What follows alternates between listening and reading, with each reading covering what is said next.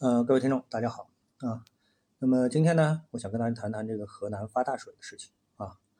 呃，我们看到啊，整个河南这次大水啊，非常的厉害。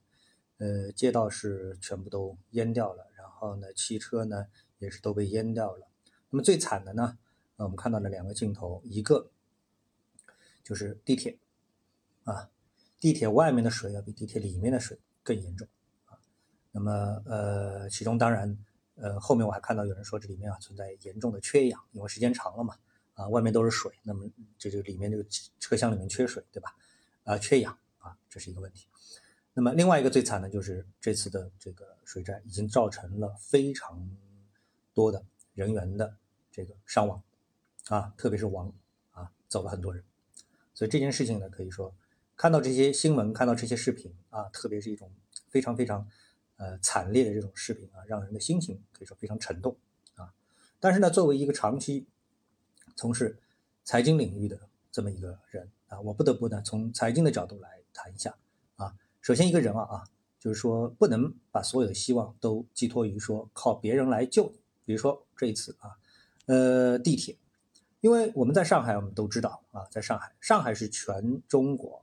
呃，应该是地铁最发达的啊，这么的一个。城市对不对？那么每年都会有几次台风啊，所以呢，一到下这个一到有台风警报，一到这个呃有这个大雨警报啊，那么上海的地铁经常就会出现停运啊。那么我觉得这很简单，因为大家都知道这个水旺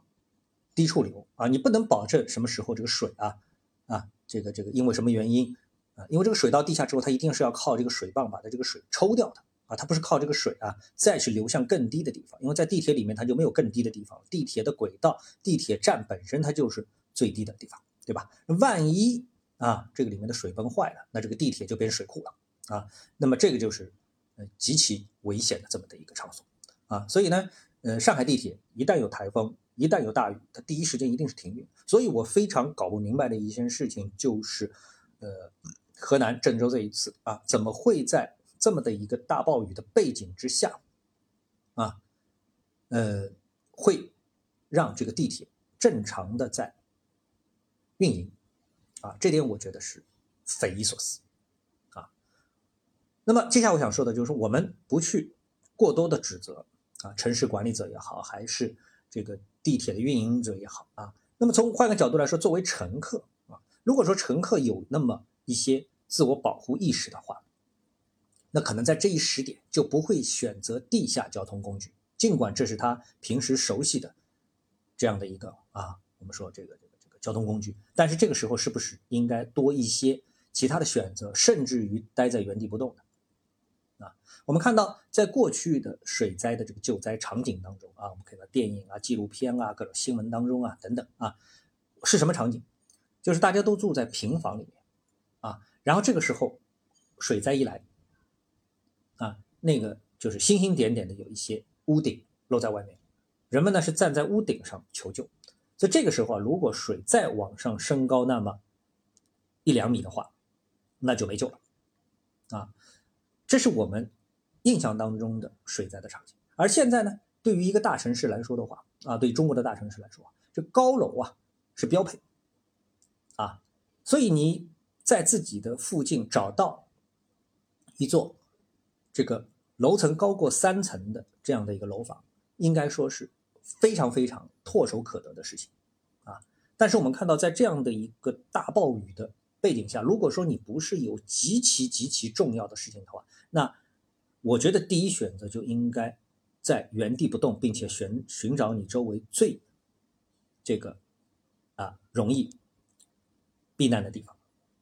而且这个大水就算来了，你也有比较充分的时间可以从一楼挪到二楼，从二楼挪到三楼。我相信这点时间你肯定还是有的。但是如果你困在地铁当中，那肯定是叫天天不应，叫地地不灵了，对吧？那这时候我为什么说这一点呢？因为对于一个啊，这个无论是你在社会生活当中，还是在我们的股市的投资当中啊，我们经常看到，呃，我们不是经常看到，我们都知道有这么一句话，就是保护中小投资者的利益，对不对？但是中小投资者的利益，可以说从来都不是靠。啊，这个自上而下的保护，主要是靠自己来保护自己。啊，有自己成熟的策略、预案、风控，才能真正的保护自己的这个作为中小投资者的一个利益。所以这点啊，我们看到在碰到风险的时候，无论是天灾人祸，还是啊这个股市投资，其实做好预案是最重要的啊。所以我感觉这一次在啊我们的这个郑州河南郑州这个水灾当中啊，最大的印象就是没有预案，没有风控预案啊，导致我们看到非常多的伤亡都是在一些。我认为都是匪夷所思的场景当中发生的，啊，财务的损失可能很难避免，啊，这么大的水，但是人员的伤亡，我觉得绝对是没有预案所